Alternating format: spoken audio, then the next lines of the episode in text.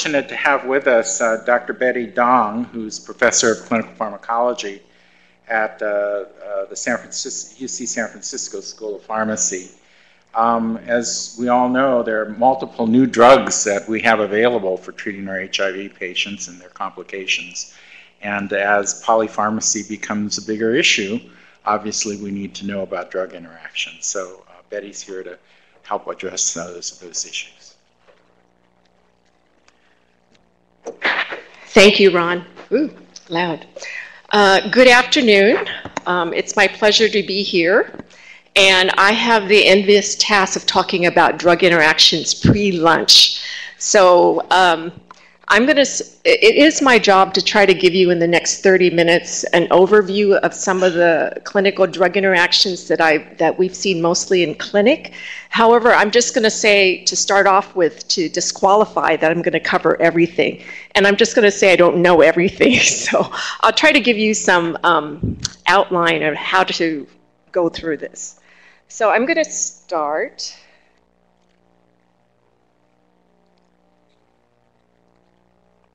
And this is my disclosure.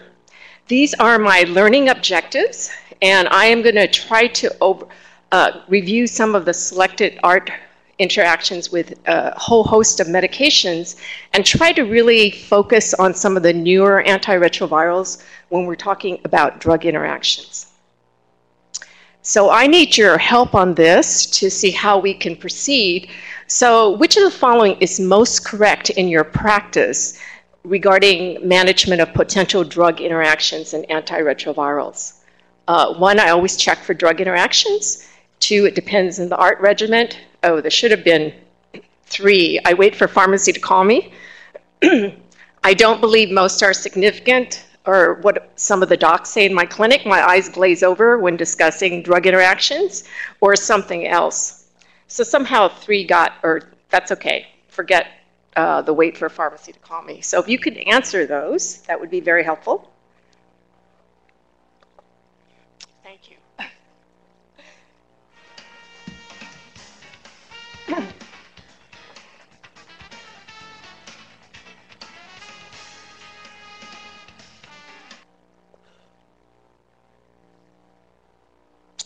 Wow, you guys are impressive. fifty-six percent of you check for drug interaction. And nobody said my eyes glaze over, so I'm going to have to tell our clinicians in our clinic. And uh, some of you said something else, and I'm, I'm not sure what that means. But uh, and some of you uh, said you will wait for the pharmacy, call me. Okay. And I don't have a question on the next one, but how many here feel pretty comfortable with the P K um, interactions and the idea of con uh, substrates and inter uh, metabolism and induction? Can you just kind of raise your hand and give me a sense of that? How many people feel pretty comfortable about that? I don't either. Sorry. So let me just give you a little bit of a primer. And this is very simplistic, but for the information that's going to uh, proceed, I need you to sort of understand the concepts of substrates, inhibitors, and induction. And so a substrate very easily is a drug that's metabolized under the liver, usually under the three A four. And some of these include the protease inhibitors, the non-nukes, and maraviroc, rilpivirine, uh, and statins, et cetera. But besides the three A four isoforms, we also have to deal with the other isoforms, such as two C nine, two C nineteen, two B six, and actually uh, glucuronidase transferase, which is how atazanavir gets uh, metabolized a lot. So it makes it much more complex. Very easily, an inhibitor is something that increases the substrate and can actually increase effectiveness or even toxicity. And this has a very quick onset. So usually if this intera interaction occurs, it happens within one or two days and actually resolves just as quickly. For induction, of course, if you have an inducer, it will decrease the level of the substrate and can lead to virologic failure or reduced efficacy. And in this interaction, it's a much slower onset and resolution. so that we will not see induction interactions for at least a week to up to two weeks because you actually have to uh, uh, make the protein that causes the uh, induction. So this is a much slower delayed drug interaction.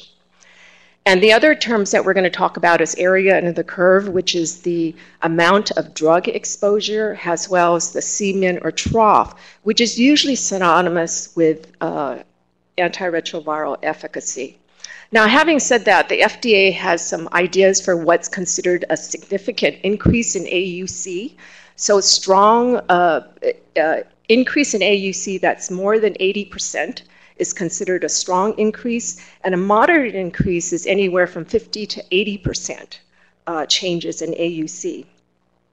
One of the questions I've always gotten is, what is considered a significant change in the trough level? And this is a difficult question to answer depending on whether the patient is treatment experienced or naive, but generally if there's a change in C P min or trough of about thirty percent, I would consider this as a red flag and, and should cause you some pause for concern.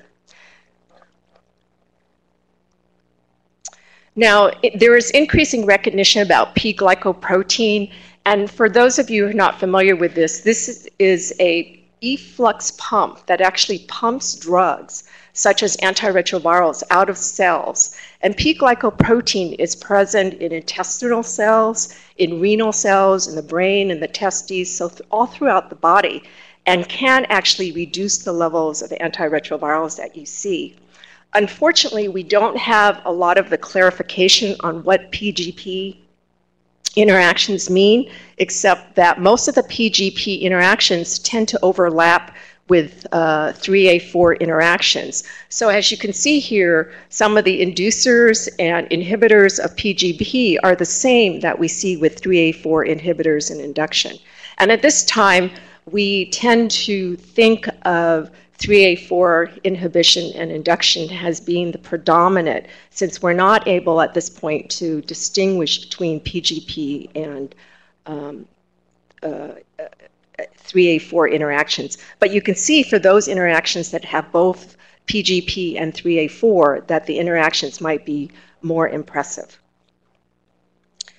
Okay, having said that, uh, this is a chart that I sort of made up to try to put in my mind some of the clarifications. And it's not at all complete, but you can see that we would think about protease inhibitors and N N R T Is having, having high interaction potential because they are substrates, inhibitors, and inducers. And, um, and uh, maraviroc and rilpivirine having moderate interactions because both of these are substrates, three A four substrates. And I put on this chart bosefavir and telapavir being also high because they are both inhibitors and substrates of three A four. And lower on the interaction is raltegravir, which is an integrase inhibitor that has very few interactions, and nucleosides have interactions, but most of those are not by three A four. So having said that, we're going to go through some cases. Um, and so this first case is a very typical case of an H I V-positive male who wants to start antiretroviral therapy if the pill burden is low. So we're really focusing on once-a-day therapy. His current C D four count is in the four hundred range with a H I V viral load of sixty-five thousand. His baseline genotype shows uh, pan-sensitive virus, and his primary care provider is considering either efavirenz, rilpivirine, or an elvitegravir cobicistat base regimen in conjunction with tenofovir and emtricitabine. His past medical history is significant for hypertension. He's on metoprolol and amlodipine. He's got some depression. He's on sertraline. He's got dyslipidemia on Simva, forty milligrams a day. He's got some GERD on omeprazole and antacids, and he's on methadone maintenance at eighty milligrams a day. So could you please uh, tab in your correct responses here? Which of the following should be anticipated to occur if a efavirenz-based regimen is added to his regimen? Will we be concerned about increased risk of rhabdo with statins, lower levels of sertraline, reduced absorption uh, bradycardia from the metoprolol, hypotension from amlodipine, or methadone Q T prolongation.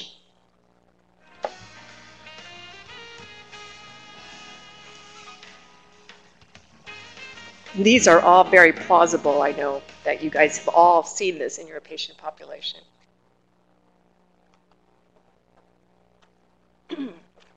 Okay, we have a wide variety of responses here, uh, but overall, the majority of you, which is maybe not, maybe not the majority, twenty-four percent uh, of you absolutely got the right answer with lower levels of sertraline. And this was almost a little bit of a trick question because everybody thinks of rhabdo and statins, et cetera.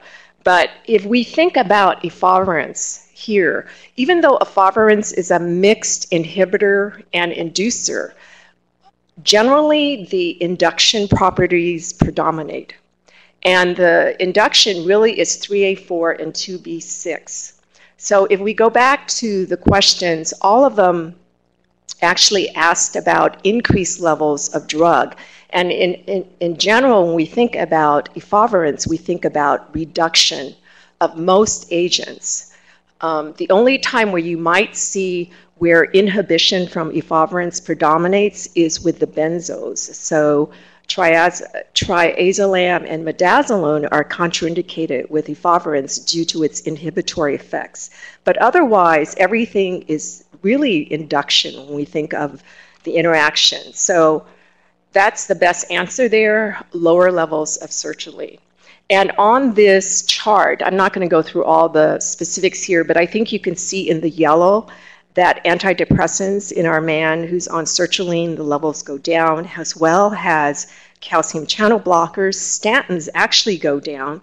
And of course, methadone, for anybody who's seeing patients on methadone, is an absolute uh, significant drug interaction so that when we start efavirenz-based regimens in our patient on methadones, we empirically increase the dose of methadone by thirty or forty percent because withdrawal is just so predicted to occur.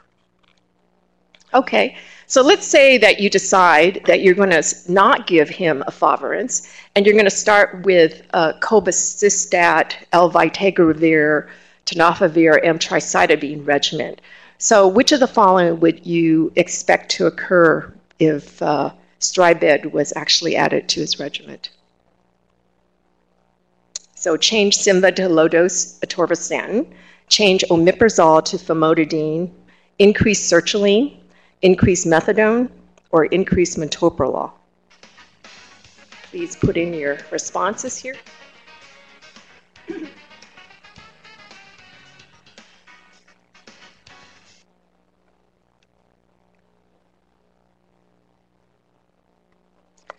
Okay, um, again, there's a variety of responses, although nobody picked metoprolol.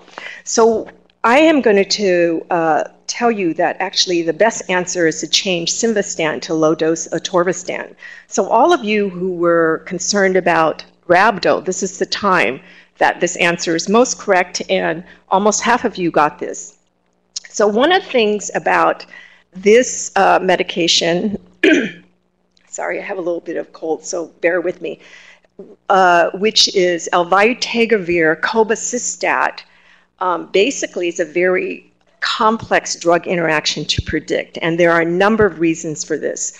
The first here is, starting from the easy ones, is both elvitegravir and cobicistat are three A four substrates.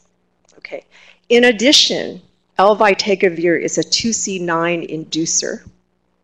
And cobicistat, it seems to be the most predominant problem here, which has a number of drug interactions that may not be clarified, uh, uh, totally clarified.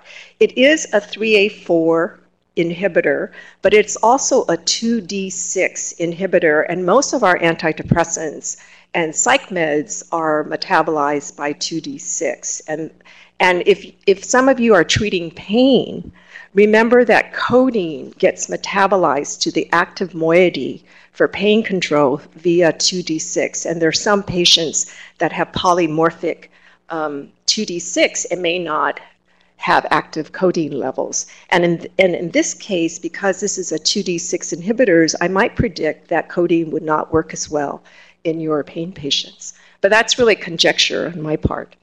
And so because of these complex interactions, and you will also note that cobicistat is also a P glycoprotein inhibitor. It also inhibits a number of these different renal transports of which we don't have a lot of interactions. But you can see the complexity of this drug interaction profile. So we don't know all the, the limitations. But I would say that whenever you're using this drug, you should think of it as a protease inhibitor because a lot of the interactions are very similar. For instance, if we look at the contraindications, most of these contraindications um, are those that you see from protease inhibitors. Simvastatin and lovastatin are contraindicated.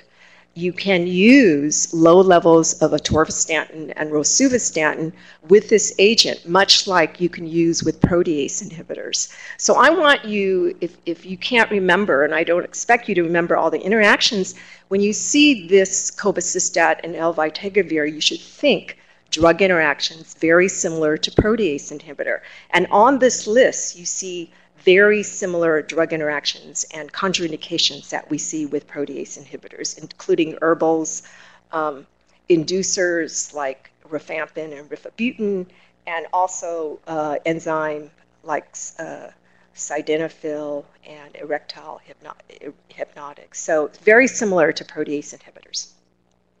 I'm going through some select uh, interactions. Now, having said that, these are very similar to protease inhibitors. There are some differences.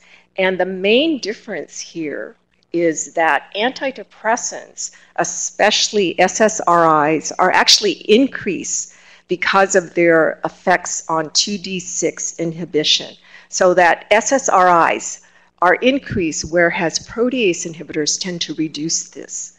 Uh, So that's where it's a little bit different. And also, they can increase beta blockers, especially metoprolol, carvedilol, and timolol, which are which are two D six um, uh, metabolism. So think about that uh, when you go through these drugs. The other interactions with uh, elvitegravir and cobicistat are very similar to all the other protease inhibitors, including the asthma drugs, salmeterol, fluticasone, colchicine, et cetera. Very similar to protease inhibitors. So we're going to say that his provider started him on an efavirenz-based regimen, but because of the prolonged depression, he decided to change him to rilpivirine, base, tenofovir, and emtricitabine. So when you're doing this change and with the same medications, which of the following which should be anticipated when changing to rilpivirine base regimen? And one of the tricks here is recall that rilpivirine is a three A four substrate. So based on that, think about which of the following might be anticipated.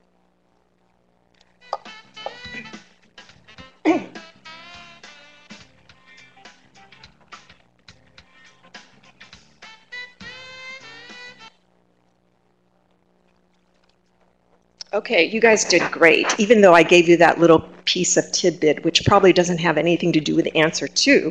You can find that um, most of those are not affected, all the other distractors, because it's a three A four substrate and does not have any inhibition or inducing properties. So this is a major contraindication. Rilpivirine, like atazanavir, is affected by gastric pH.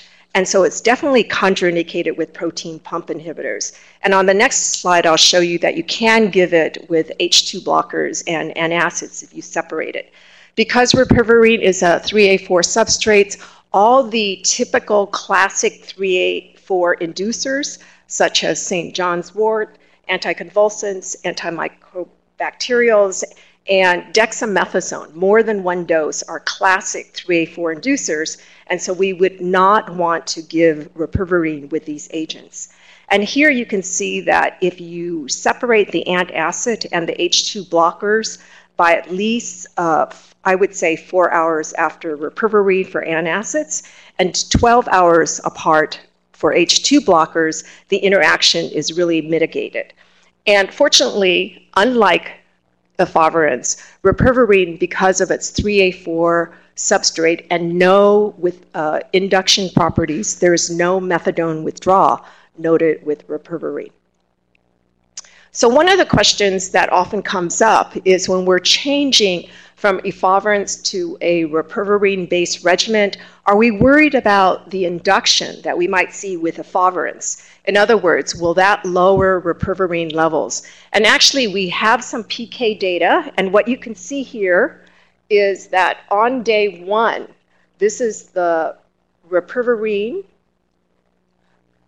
alone, and on day one, this is rilpivirine after uh, efavirenz uh, therapy. And you can see that the levels are really significantly lower. And in this P K experiment, they found that efavirenz reduced the effective rilpivirine levels by about forty-six percent.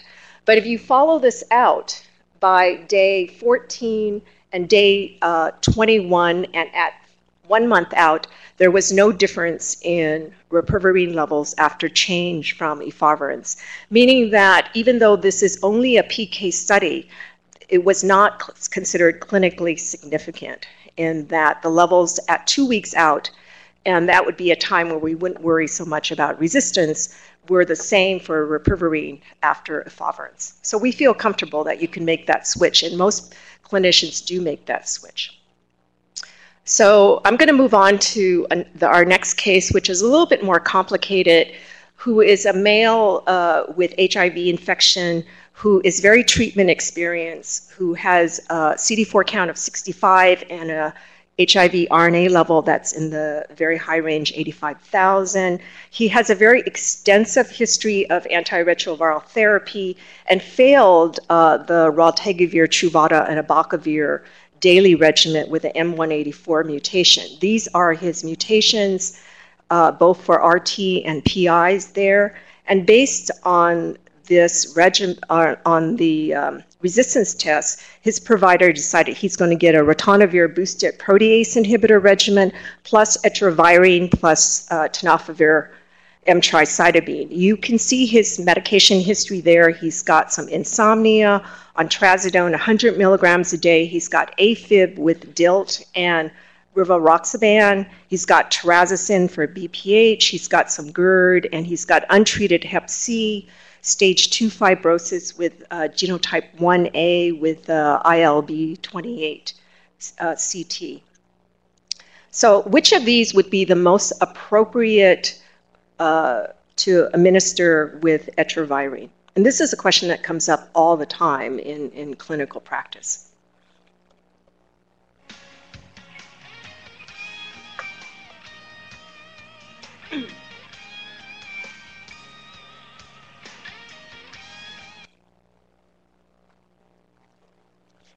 All right, I guess I don't have to go over this question. You guys did great. Okay, so the answer is uh, darunavir. Uh, some of you picked atazanavir, which I think is very interesting. I'm going to talk about that in just a second. So I think most of you picked darunavir because in the DUET trial, we found that even though uh, etravirine levels were significantly reduced, we found virologic, good virologic outcomes. And so we feel comfortable with using that drug. And so etravirine also is a very complex drug. It is an inducer as well as an inhibitor.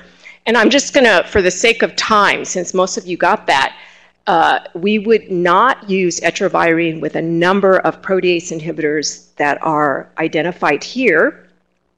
The only thing that I want to point out is if you look at, sorry, at atazanavir here, um, in, in the European literature, it says that based on new drug interaction data in H I V-positive individuals, Uh, etravirine and atazanavir can actually be dosed together without problems, and they do that in Europe, although in uh, the United States, atazanavir and etravirine are considered contraindicated.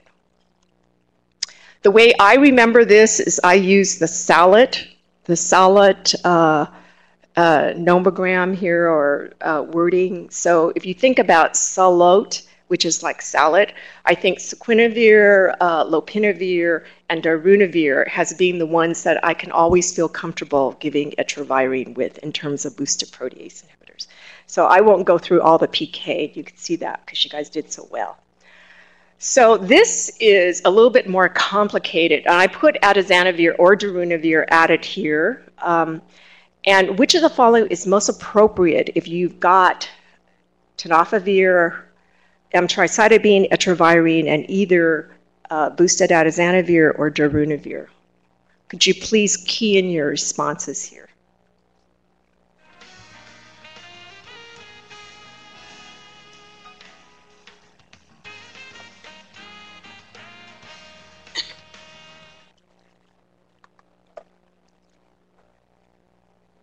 Okay, you guys did great. Um, so we're going to be uh, thinking about a couple of interactions here. Like I said, etravirine has complex induction properties, and atazanavir or darunavir has inhibi inhibition properties. So the first one, some of you uh, picked rivaroxaban to clopidogrel. I can't speak, sorry, um, clopidogrel. And clopidogrel is uh, a drug that requires two C nine activation to its to its active moiety for clopidogrel to be um, useful. So in somebody who's taking etravirine, actually that blocks the conversion of clopidogrel to its active moiety, and so it would not be very effective in this patient. So we definitely don't want to change to clopidogrel to um, Uh, clopidogrel because of the etravirine drug interaction. Now, just very recently, the F D A put out uh, alert regarding rivaroxaban, it's a mouthful, which is a three A four substrate. And when you give protease inhibitors with rivaroxaban, the levels of rivaroxaban increased somewhere in the range of one hundred fifty percent A U C, and there's an increased risk of bleeding, and therefore this at this point is a contraindication for using rivaroxaban with any of our protease inhibitors, and this is a recent change. Clopidogrel we, we would not use because of the etravirine interaction, so probably the best choice if you needed to change in this case would be pasdrel, which is another antiplatelet drug. Warfarin also has interactions, and I'll show you this. But I would agree that diltiazem levels uh, could go up significantly. If using with atazanavir, we ask that you block, you reduce the diltiazem levels fifty percent, and we would expect increased levels with also darunavir. Trazodone dose, nobody really picked, but that's good because trazodone is a three A four substrate, and we know that trazodone levels increase significantly with ritonavir in the range of two hundred percent. And one of the patients that I was seeing actually was on um, one hundred milligrams of trazodone and had a protease inhibitor at it, and it became very drowsy and hypotensive. And so the recommendation is really to reduce the trazodone level down to twenty-five milligrams a day before adding your protease inhibitor. Uh, the famotidine, he's on twenty milligrams twice a day, and that is the minimal effective dose. If somebody was on boosted atazanavir, that would be okay for treatment-experienced patients. So we don't really need to change that, but we would want to separate the famotidine from the atazanavir by at least twelve hours. And nobody picked terazosin or tamulosin because these are three A four substrates, and levels would increase significantly with inhibition and can cause hypotension. And um, so you guys did very well. Okay, and I'm just going to show you the next couple slides where I've highlighted sort of in yellow the interactions that we've talked about in this case. Um, and one last question for you. Now we're thinking about treating his hepatitis C, and they're going to start a tenofovir regimen. So what changes, if any, would you recommend for this patient?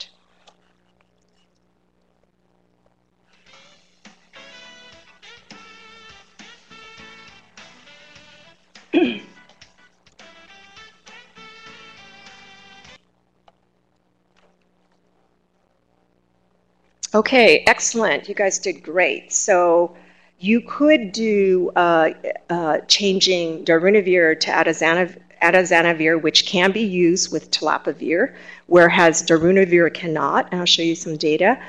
Um, we could consider changing etravirine to raltegravir, but that does not relieve the problem with uh, getting rid of the protease inhibitor or changing the protease inhibitor. So even though you can do that, you would still have to deal with the darunavir if that was on. If you had them on atazanavir, then that would be okay.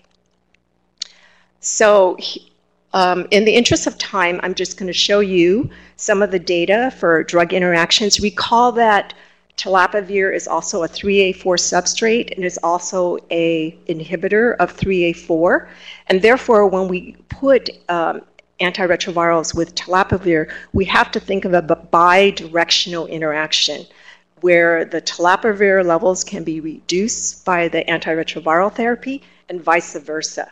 And here I've outlined for you that with antiretrovirals atazanavir boosted, the change in telopivir levels are considered non-significant, and this can be uh, used. And also, if we tend to use it with efavirenz, it needs to be dose adjusted to eleven twenty-five milligrams Q eight hours of telopivir to overcome the interactions with efavirenz. And there is new P K data that shows that etravirine and rilpivirine can be used with telopivir without uh, significant changes in their A U C or C min. And vice versa, what is the effects of telopivir on antiretrovirals? We see that the atazanavir levels, the min is increased eighty-five percent. We don't think that that right now is a significant uh, consideration, although there might be more hyperbilirubinemia. And we see that there's really um, no significant changes with efavirenz and etravirine. Uh, if the efavirenz at dosed at eleven, I'm sorry, the telopivir is dosed at eleven twenty-five Q eight hours. And with rilpivirine, there are increases in levels based on P K. And at this point, it is considered um, insignificant, although it causes me some pause for concern. And here is a summary of what you can use with the hepatitis C protease inhibitors. So with telopivir, we can combine atazanavir boosted, raltegravir, raltegravir, uh, rilpivirine, etravirine. We have no data with maraviroc, although based on its interaction profile, it's probably okay. And with dolutegravir, we don't have any interaction data, but I would suspect that would be okay also with telopivir. The data with bosefavir is much more complicated.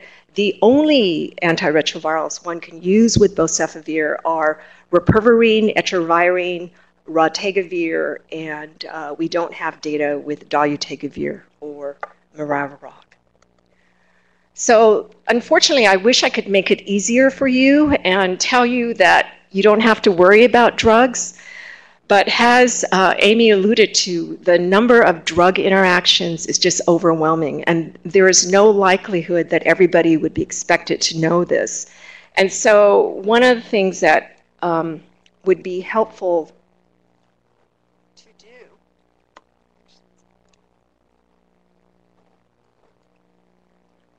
Can you move that slide? It seems to be stuck.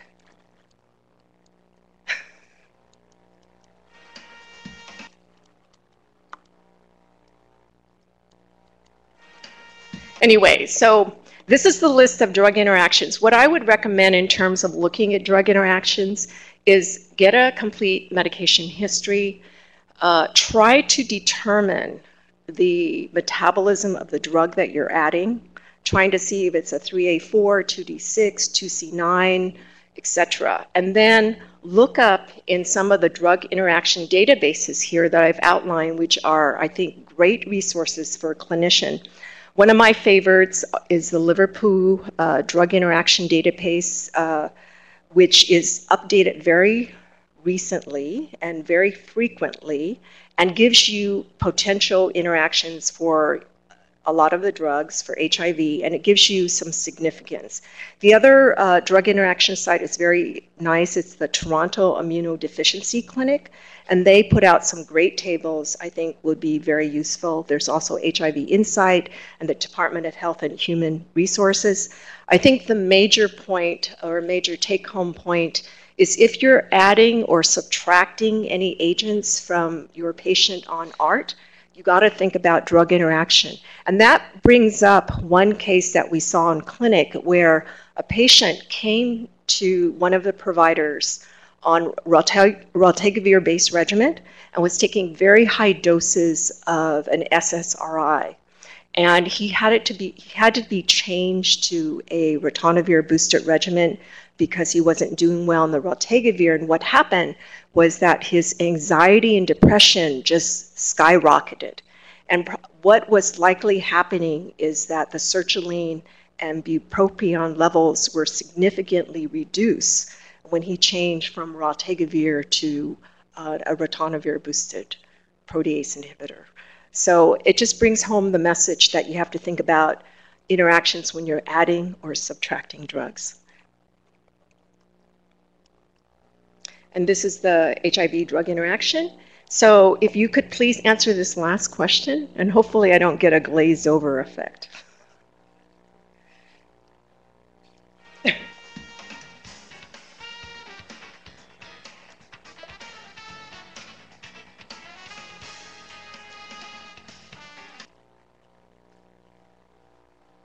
You guys are.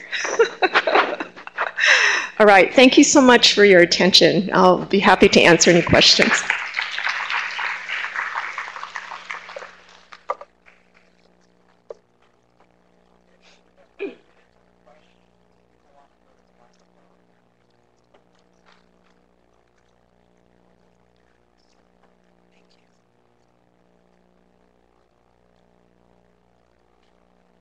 So yeah, very clinically question, important question. It says, when switching from efavirenz, which is a uh, three A four and two B six inducer, I put that in, uh, switching to another regimen, how much concern do you have given efavirenz long half-life? And uh, probably there is some concern, but the, probably the best example of this is the rilpivirine uh, efavirenz switch, because in that study, efavirenz half-life or levels were apparent for about three weeks after the switch. So maybe what they're asking is, do you give a tail? And you you can consider giving an N R T I tail, but I wouldn't give uh, I wouldn't overlap the efavirenz or continue that because you're going to have ongoing interactions. Uh, we don't. So with we when we switch to protease inhibitors, because the protease inhibitor levels are are uh, usually higher than above its uh, lowest effective level, we don't think too much about um, that potential drug interaction. So in other words, we don't always uh, worry about this. I don't know if I'm answering this very well, but I wouldn't give a tail. Um, we have talked about in the old days of giving a tail of N R T Is to overcome the N R T I inter- N R T I interaction. Okay, we have a question um with regards to crystal, um, crystal meth. Uh-oh. If an individual were on crystal meth, what sort of drug-drug interactions would you be concerned about?